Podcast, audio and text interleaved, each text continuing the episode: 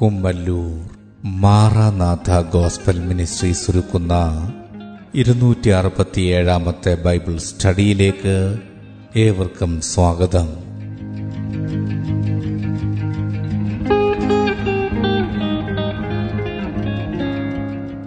ശിഷ്യത്വം എന്ന വിഷയത്തിന്റെ 177-ാം ഭാഗത്തെ ആസ്പദമാക്കി ശിഷ്യത്വത്തിന്റെ അടിസ്ഥാനം എന്ന വിഷയത്തിന്റെ 10-ാം ഭാഗമാണ് നിങ്ങൾ കേൾക്കുവാൻ പോകുന്നത്.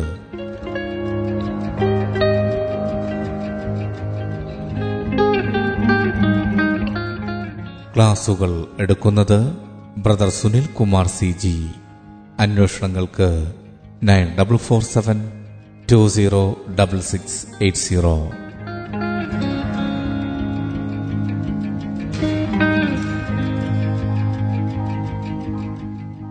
ഈ ക്ലാസുകളുടെ വീഡിയോ യൂട്യൂബിലും ലഭ്യമാണ്. Amen TV network, Trivandrum, Kerala. 9959975980.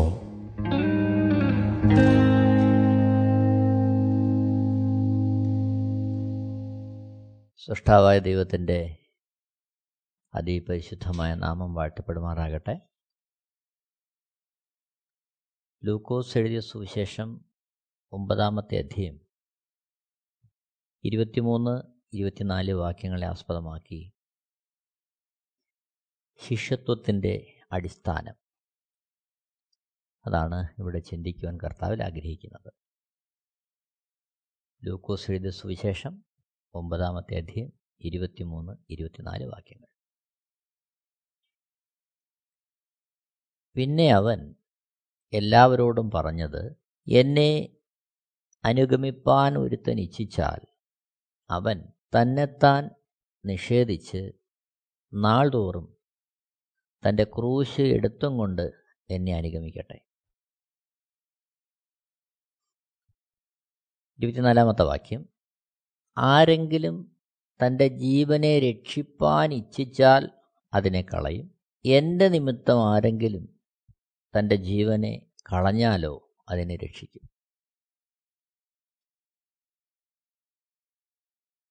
മത്തായി സുവിശേഷം 16-ാമത്തെ അധ്യായം 24-ാമത്തെ വാക്യത്തിൽ,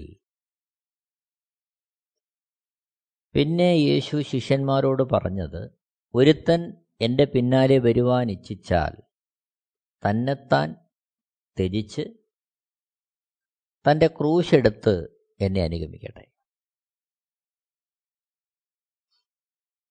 ഇവിടെ യേശുക്രിസ്തുവിനെ അനുഗമിപ്പാൻ ഒരുത്തൻ ഇച്ഛിച്ചാൽ, യേശുവിനെ പിൻപറ്റുവാൻ ഒരുത്തൻ മനസ്സുവച്ചാൽ അവൻ തന്നെത്താൻ നിഷേധിക്കണം, തന്നെത്താൻ ത്യജിക്കണം. ഒപ്പം നാൾതോറും തൻ്റെ ക്രൂശെടുത്തും കൊണ്ട് യേശുക്രിസ്തുവിനെ അനുഗമിക്കണം.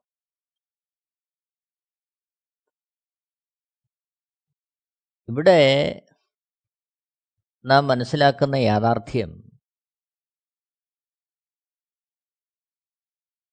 ഇത് തീർത്തും വ്യത്യസ്തമായ ഒരനുഭവത്തിലേക്കാണ് യേശുക്രിസ്തു ഒരുവനെ ക്ഷണിക്കുന്നത്.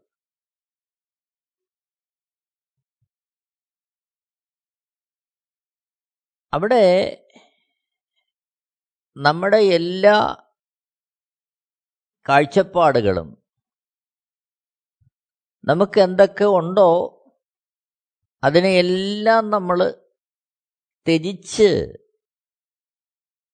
നമ്മെ തന്നെ ത്യജിച്ച് യേശുവിനെ അനുഗമിക്കുക.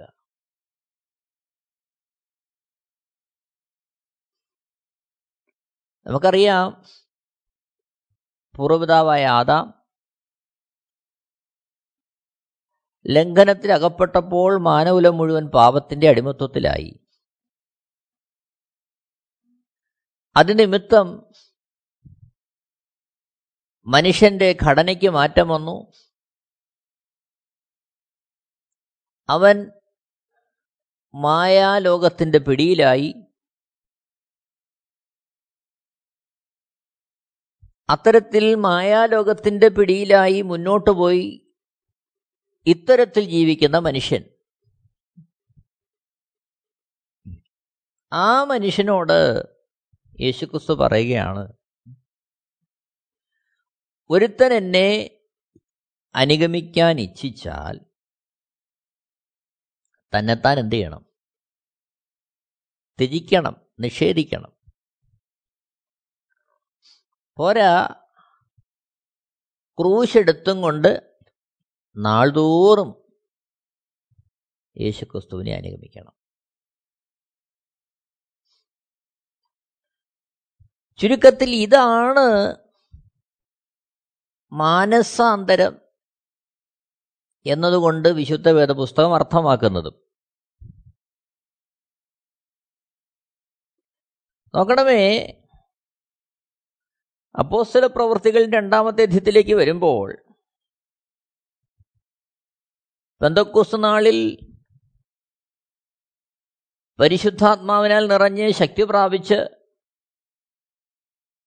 ധൈര്യത്തോടെ യേശുക്രിസ്തുവിൻ്റെ മരണ അടക്ക പുനരുത്ഥാനത്തെ വെളിപ്പെടുത്തി പത്രോസും ശേഷം കൂട്ടരും എഴുന്നേറ്റ് നിന്ന് മാനസാന്തരത്തിൻ്റെ സന്ദേശം പങ്കുവയ്ക്കുമ്പോൾ, അപ്പോസ്തലപ്രവൃത്തി 2-ാമത്തെ അധ്യായത്തിൻ്റെ 38-ാമത്തെ വാക്യത്തിൽ പത്രോസ് അവരോട്, നിങ്ങൾ മാനസാന്തരപ്പെട്ട് നിങ്ങളുടെ പാപങ്ങളുടെ മോചനത്തിനായി ഓരോരുത്തൻ യേശുക്രിസ്തുവിൻ്റെ നാമത്തിൽ സ്നാനമേൽപ്പിൻ, എന്നാൽ പരിശുദ്ധാത്മാവ് എന്ന ദാനം ലഭിക്കും. 39-ാമത്തെ വാക്യം, വാഗ്ദത്തം നിങ്ങൾക്കും നിങ്ങളുടെ മക്കൾക്കും നമ്മുടെ ദൈവമായ കർത്താവ് വിളിച്ചു വരുത്തുന്ന ദൂരസ്ഥന്മാരായ ഏവർക്കും ഉള്ളതല്ലോ എന്ന് പറഞ്ഞു.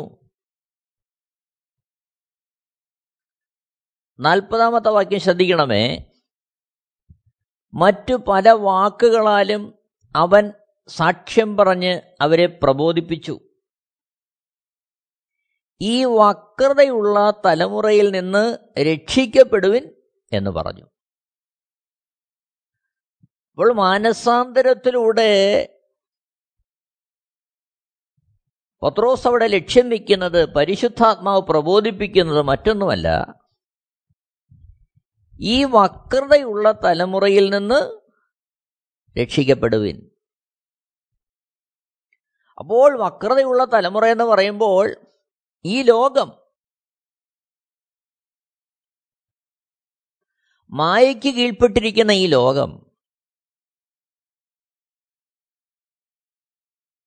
പിശാചിൻ്റെ ആധിപത്യത്തിലുള്ള ഈ ലോകം. യോഹന്നാൻ എഴുതിയ 1-ാമത്തെ ലേഖനം 5-ാമത്തെ അധ്യായം 19-ാമത്തെ വാക്യത്തിൽ, സർവ്വലോകവും ദുഷ്ടൻ്റെ അധീനതയിൽ കിടക്കുന്നു. അപ്പോൾ ഈ വക്രതയുള്ള തലമുറയിൽ എന്ന് പറയുമ്പോൾ ദുഷ്ടൻ്റെ അധീനതയിൽ കിടക്കുന്ന ഈ ലോകം, അവിടെ നിന്ന് രക്ഷപ്പെടണം. അപ്പോൾ അപ്പോസ്തലപ്രവൃത്തി 2:40, മറ്റു പല വാക്കുകളാലും അവൻ സാക്ഷ്യം പറഞ്ഞവരെ പ്രബോധിപ്പിച്ചു, ഈ വക്രതയുള്ള തലമുറയിൽ നിന്ന് രക്ഷിക്കപ്പെടുവിൻ. അപ്പോൾ രക്ഷിക്കപ്പെടുവെന്ന് പറയുമ്പോൾ ഈ വക്രതയുള്ള തലമുറയിൽ നിന്ന് രക്ഷിക്കപ്പെടണം, ദുഷ്ടൻ്റെ അധീനതയിലുള്ള ഈ ലോകത്ത് നിന്ന് രക്ഷിക്കപ്പെടണം. അപ്പോൾ മാനസാന്തരത്തിലൂടെ നടക്കേണ്ടത് അതാണ്.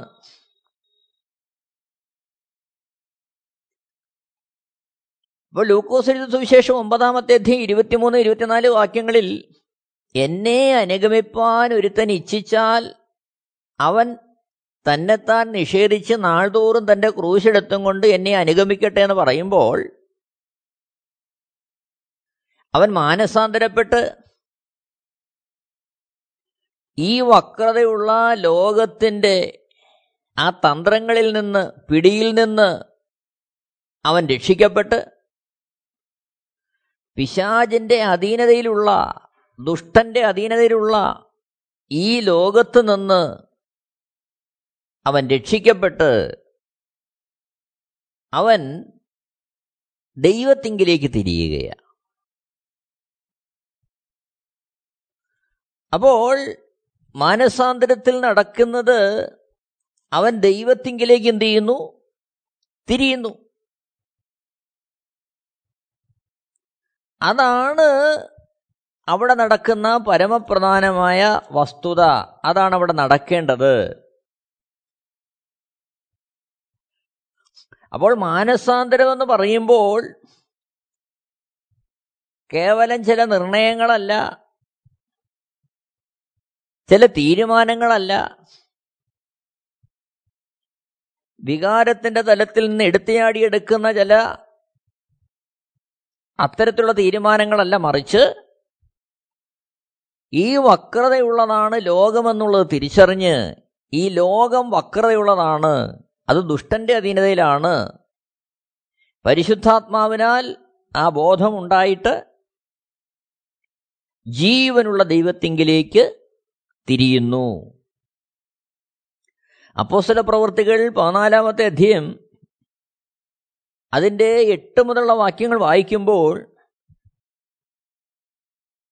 അവിടെ ലുസ്ത്രയിൽ അമ്മയുടെ ഗർഭം മുതൽ മുടന്തനായി ഒരിക്കലും നടന്നിട്ടില്ലാതെയും കാലിന് ശക്തിയില്ലാതെയും ഉള്ളൊരു പുരുഷൻ ഇരുന്നിരുന്നു. അവനെ പരിശുദ്ധാത്മാവിനാൽ പൗലോസ് യേശുക്രിസ്തു നിമിത്തം സൗഖ്യം നൽകുമ്പോൾ അവർ പൗലോസിനെയും ബർണബാസിനെയും ആരാധിക്കുവാൻ തക്കവണ്ണം ഓടി അടുക്കുമ്പോൾ പൗലോസ് അവിടെ പറയുന്നൊരു സന്ദേശമുണ്ട്. അപ്പോസ്തലപ്രവൃത്തികൾ 14-ന്റെ 15-ാമത്തെ വാക്യം: പുരുഷന്മാരെ, നിങ്ങൾ ഈ ചെയ്യുന്നതെന്ത്? ഞങ്ങൾ നിങ്ങളോട് സമസ്വഭാവമുള്ള മനുഷ്യരത്രേ. നിങ്ങൾ ഈ വ്യർത്ഥ കാര്യങ്ങളെ വിട്ട് ആകാശവും ഭൂമിയും സമുദ്രവും അവയിലുള്ള സകലവും ഉണ്ടാക്കിയ ജീവനുള്ള ദൈവത്തിങ്കിലേക്ക് തിരിയേണം എന്നുള്ള സുവിശേഷം ഞങ്ങൾ നിങ്ങളോട് അറിയിക്കുന്നു. അപ്പോൾ ജീവനുള്ള ദൈവത്തിങ്കിലേക്ക് തിരിയേണം എന്നുള്ള സുവിശേഷം, അതാണ് എവിടെ നിന്ന്? ഈ വക്രതയുള്ള പിശാചിൻ്റെ അടിമത്വത്തിലായിരിക്കുന്ന ഈ ലോകത്തിൽ നിന്ന് ജീവനുള്ള ദൈവത്തിങ്കിലേക്ക് തിരിയണം. അതിൻ്റെ പ്രായോഗിക വശമാണ് എന്നെ അനുഗമിപ്പാൻ ഒരുത്തൻ ഇച്ഛിച്ചാൽ അവൻ തന്നെത്താൻ നിഷേധിച്ച് നാൾതോറും തൻ്റെ ക്രൂശ് എടുത്തും കൊണ്ട് എന്നെ അനുഗമിക്കട്ടെ എന്ന് യേശുക്രിസ്തു പറയുന്നത്. അപ്പോൾ മാനസാന്തരം എന്ന് പറയുമ്പോൾ ഉപരിപ്ലവമായ ചില അനുഭവങ്ങളുണ്ടായി, അത്തരത്തിൽ വികാരത്തിലെടുക്കുന്ന ചില തീരുമാനങ്ങളല്ല, മറിച്ച് ഈ വക്രതയുള്ള ലോകത്തിൽ നിന്ന് രക്ഷിക്കപ്പെടുവാൻ തക്കവണ്ണം ഈ ലോകം നമുക്ക് യോഗ്യമല്ല എന്നുള്ള തിരിച്ചറിവുണ്ടായി,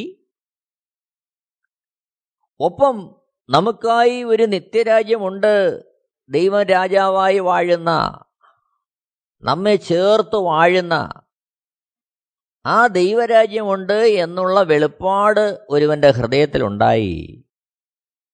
അവൻ യേശുവിനെ അനുഗമിക്കുവാൻ തക്കവണ്ണം എന്ത് ചെയ്യുക? തൻ്റെ ജീവിതത്തെ സമർപ്പിച്ച് മുന്നോട്ട് പോവുകയാണ്. അവിടെയാണ് എന്നെ അനുഗമിപ്പാൻ ഒരുത്തൻ ഇച്ഛിച്ചാൽ അവൻ തന്നെത്താൻ നിഷേധിച്ച് നാൾതോറും തൻ്റെ ക്രൂശ് എടുത്തും കൊണ്ട് എന്നെ അനുഗമിക്കട്ടെ. ആരെങ്കിലും തൻ്റെ ജീവനെ രക്ഷിപ്പാൻ ഇച്ഛിച്ചാൽ അതിനെ കളയും, എൻ്റെ നിമിത്തം ആരെങ്കിലും തൻ്റെ ജീവനെ കളഞ്ഞാലോ അതിനെ രക്ഷിക്കും എന്നുള്ള വചനത്തിൻ്റെ പ്രായോഗിക തലം. ചുരുക്കത്തിൽ ഇതാണ് മാനസാന്തരപ്പെട്ട് കർത്താവിനായി തന്നെ ജീവിക്കുവാൻ, പരിശുദ്ധാത്മാവിൻ്റെ ഉപദേശം കേട്ട് ജീവിക്കുവാൻ തന്നെ സമർപ്പിക്കുക. അപ്പോൾ അത്തരത്തിൽ മാനസാന്തരപ്പെട്ട് ഈ വക്രതയുള്ള ലോകത്തിൽ നിന്നൊരു മോചനം ആവശ്യമാണെന്നറിഞ്ഞ് ദൈവമൊരുക്കുന്ന ഒരു നിത്യരാജ്യമുണ്ടെന്നുള്ള ബോധ്യം പ്രാപിച്ച് ആ രീതിയിൽ ഈ ലോകത്തിൽ നിന്ന് തിരിഞ്ഞ് യേശുവിനെ അനുഗമിക്കാൻ തക്കവണ്ണം സമർപ്പിക്കപ്പെട്ട് മുന്നേറുന്ന ആ അനുഭവമാണ് പുതിയ മനുഷ്യൻ്റെ അനുഭവം. അപ്പോൾ ഈ ലോകത്തിൽ നിന്ന് രക്ഷപ്പെടണമെന്നുള്ള മോഹം അവൻ്റെ ഉള്ളിൽ വരുമ്പോൾ അവൻ ഈ ലോകരാജ്യത്തിൽ നിന്ന് മാനസാന്തരത്താൽ അവൻ ദൈവരാജ്യത്തിലേക്ക് പ്രവേശിക്കുകയാണ്. മർക്കോസ് എഴുതിയ സുവിശേഷം 1-ാം അധ്യായം 15-ാമത്തെ വാക്യത്തിൽ യേശുക്രിസ്തു അറിയിക്കുന്ന സുവിശേഷം ഇതാണ്: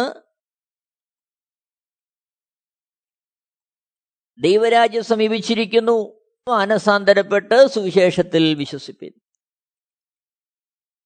അപ്പോൾ ദൈവരാജ്യത്തിലേക്കാണ് പ്രവേശിക്കുന്നത്. ഇതെല്ലാം ബന്ധപ്പെട്ട് കിടക്കുകയാണ്. മാനസാന്തരം എന്ന് പറയുമ്പോൾ ലോകരാജ്യത്തിൽ നിന്ന് ഒരുവൻ ദൈവരാജ്യത്തിലേക്ക് പ്രവേശിക്കുന്നു. അതിൻ്റെ പ്രായോഗിക തലം, ദൈവരാജ്യത്തിലേക്ക് പ്രവേശിക്കുന്നവൻ എന്താണ് ചെയ്യുന്നത്? അവൻ ലോകരാജ്യത്തെ വിട്ട്, അതായത് തന്നെത്താൻ നിഷേധിച്ച് യേശുവിനെ അനുഗമിക്കാൻ തുടങ്ങുന്നു. അപ്പോൾ ദൈവരാജ്യത്തിൽ നടക്കുന്ന കാര്യം എന്താണ്? യേശുവിനെ അനുഗമിക്കുന്നതാണ്. അപ്പോൾ എന്നെ കേൾക്കുന്ന പ്രിയരെ, അതാണ് മാനസാന്തരം എന്നതിലൂടെ അർത്ഥമാക്കുന്നത് വിശുദ്ധ വേദപുസ്തകം. നാം ജീവിക്കുന്ന ഈ കാലഘട്ടത്തിൽ വ്യത്യസ്തമായ ഉപദേശങ്ങൾ മാനസാന്തരത്തെക്കുറിച്ച് നൽകുന്നുണ്ട്. ഭൗതിക വിഷയങ്ങളുടെ പരിഹാരം, ഈ ലോകത്തെ ചില ആശ്വാസങ്ങൾ, അല്ലെങ്കിൽ ചില കാര്യങ്ങളുടെ നിവൃത്തി, ഇതൊക്കെ മാനസാന്തരപ്പെട്ടു എന്നുള്ളതിൻ്റെ തെളിവായിട്ടൊക്കെ ചിന്തിക്കുന്ന ഒരു കാലഘട്ടത്തിലാണ് നാം എത്തി നിൽക്കുന്നത്. എന്നെ കേൾക്കുന്ന പ്രിയരെ, ഓർക്കണം, യേശുക്രിസ്തു ഭൂമിയിലായിരുന്നപ്പോഴും ഇപ്പോൾ അവിടുത്തെ ശിഷ്യന്മാരിലൂടെയും കർത്താവ് അത്ഭുതങ്ങളും അടയാളങ്ങളും വീര്യപ്രവൃത്തികളും ചെയ്യുന്നുണ്ട്. അതിനെ വിശുദ്ധ വേദപുസ്തകമോ ശിഷ്യന്മാരോ നിഷേധിക്കുന്നില്ല. എന്നാൽ വിശുദ്ധ വേദപുസ്തകത്തിൻ്റെ അടിസ്ഥാനത്തിലുള്ള പരമപ്രധാനമായ വസ്തുത കേവലം ഭൗതികമായ വിഷയങ്ങളുടെ നിവർത്തിയല്ല, പ്രാർത്ഥിച്ചു കാര്യങ്ങൾ സാധിച്ചു എന്നുള്ളതല്ല മാനസാന്തരത്തിൻ്റെ അടിസ്ഥാനം. പ്രാർത്ഥിച്ചു കാര്യങ്ങൾ സാധിക്കുമ്പോഴും അതിൽ തന്നെയാണ് ഒരുവൻ ആശ്രയിക്കുന്നതെങ്കിൽ അവൻ ഈ വക്രതയുള്ള ലോകത്തിൻ്റെ വക്താവായി മാറുകയാ. എന്നാൽ മാനസാന്തരത്തിലൂടെ നടക്കേണ്ടുന്ന സംഭവം എന്താണ്? അവൻ ഈ വക്രതയുള്ള ലോകത്തെ വിട്ടൊഴിഞ്ഞ് ദുഷ്ടൻ്റെ അധീനതയിലുള്ള ഈ ലോകം അല്ല അവന് ശാശ്വതമെന്ന് തിരിച്ചറിഞ്ഞ്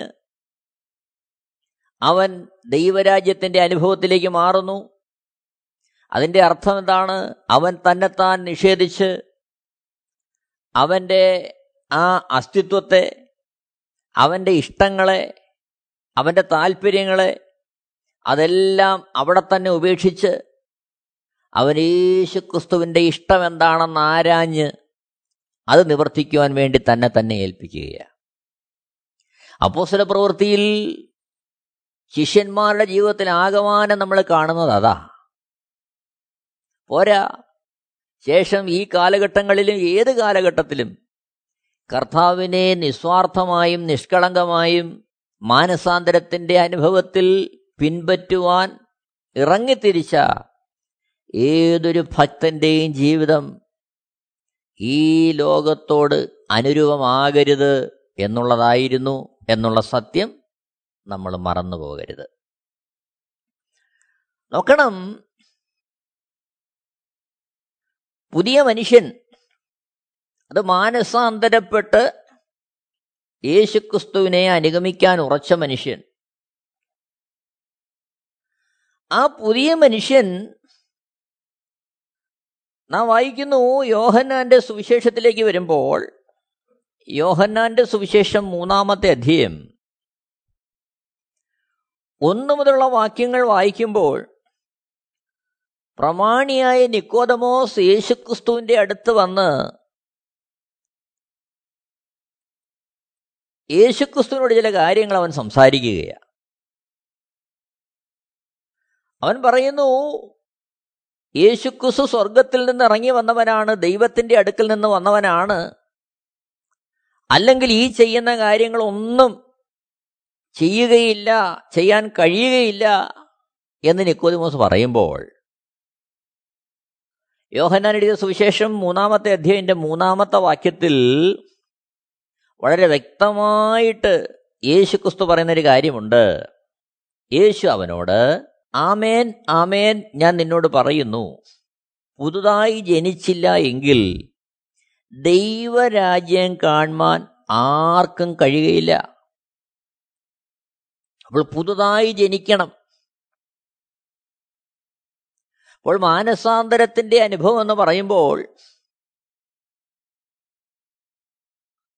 അപ്പോസ്തലപ്രവർത്തികൾ 2:38 പത്രോസ് അവരോട്, നിങ്ങൾ മാനസാന്തരപ്പെട്ട് നിങ്ങളുടെ പാപങ്ങളുടെ മോചനത്തിനായി ഓരോരുത്തൻ യേശുക്രിസ്തുവിന്റെ നാമത്തിൽ സ്നാനമേൽപ്പിൻ, എന്നാൽ പരിശുദ്ധാത്മാവ് എന്ന ദാനം ലഭിക്കുമെന്ന് പറയുമ്പോൾ, ഇവിടെ യോഹന്നാൻ തൻ്റെ സുവിശേഷം എഴുതിയ സുവിശേഷം 3-ാമത്തെ അധ്യായത്തിൻ്റെ 3-ാമത്തെ വാക്യത്തിൽ പുതുതായി ജനിച്ചില്ല എങ്കിൽ ദൈവരാജ്യം കാണാൻ ആർക്കും കഴിയുകയില്ല എന്ന് പറയുകയാണ്. അതിനോട് ചേർത്ത് യോഹന്നാൻ ഇങ്ങനെ എഴുതിയിരിക്കുകയാണ് 4-ാമത്തെ വാക്യത്തിൽ, നിക്കോദമോസ് അവനോട്, മനുഷ്യൻ വൃദ്ധനായ ശേഷം ജനിക്കുന്നത് എങ്ങനെ? രണ്ടാമതും അമ്മയുടെ ഉദരത്തിൽ കടന്ന് ജനിക്കാമോ എന്ന് ചോദിച്ചു. 5-ാമത്തെ വാക്യത്തിൽ, അതിന് യേശു, ആമേൻ ആമേൻ ഞാൻ നിന്നോട് പറയുന്നു, വെള്ളത്താലും ആത്മാവിനാലും ജനിച്ചില്ല എങ്കിൽ ദൈവരാജ്യത്തിൽ കടപ്പാൻ ആർക്കും കഴിയുകയില്ല.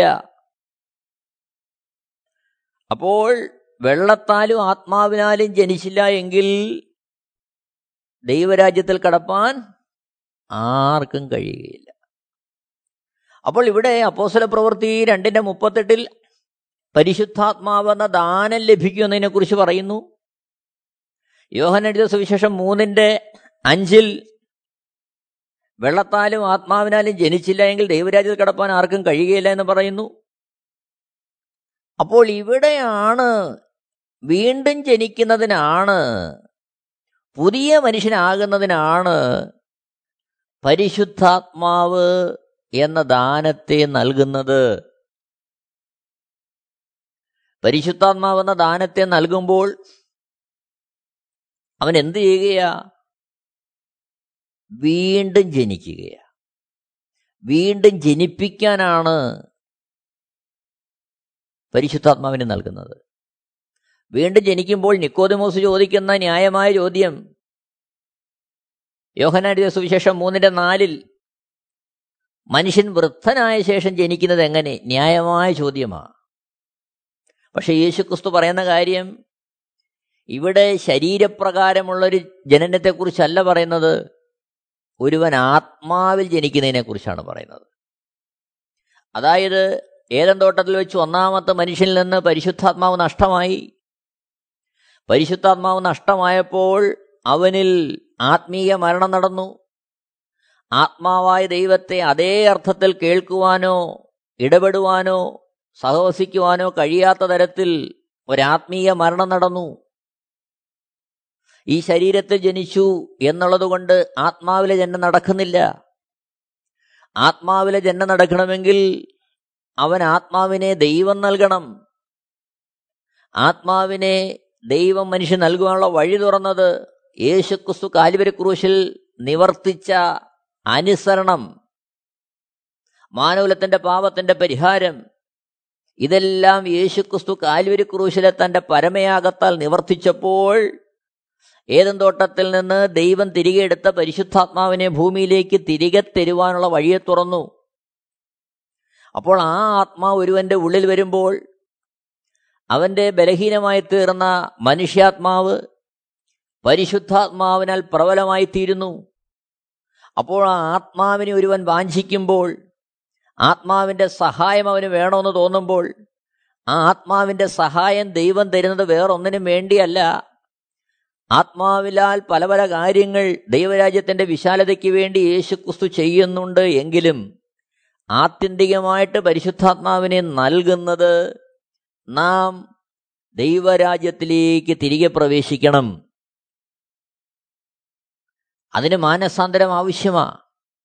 മാനസാന്തരത്തിന് ഉതകുന്നത് പരിശുദ്ധാത്മാവിൻ്റെ ഇടപെടലാണ്, ദൈവവചനത്തിൻ്റെ ഇടപെടലാണ്. 1 പത്രോസ് 1:23 പത്രോസ് ഇങ്ങനെ എഴുതി: കെടുന്ന ബീജത്താലല്ല, കെടാത്തതിനാൽ ജീവനുള്ളതും നിലനിൽക്കുന്നതുമായ ദൈവവചനത്താൽ തന്നെ നിങ്ങൾ വീണ്ടും ജനിച്ചിരിക്കുന്നു. അപ്പോൾ ദൈവവചനം കേൾക്കുന്ന ദൈവവചനം, ആ ദൈവവചനത്താലാണ് എന്ത് ചെയ്യുന്നത്?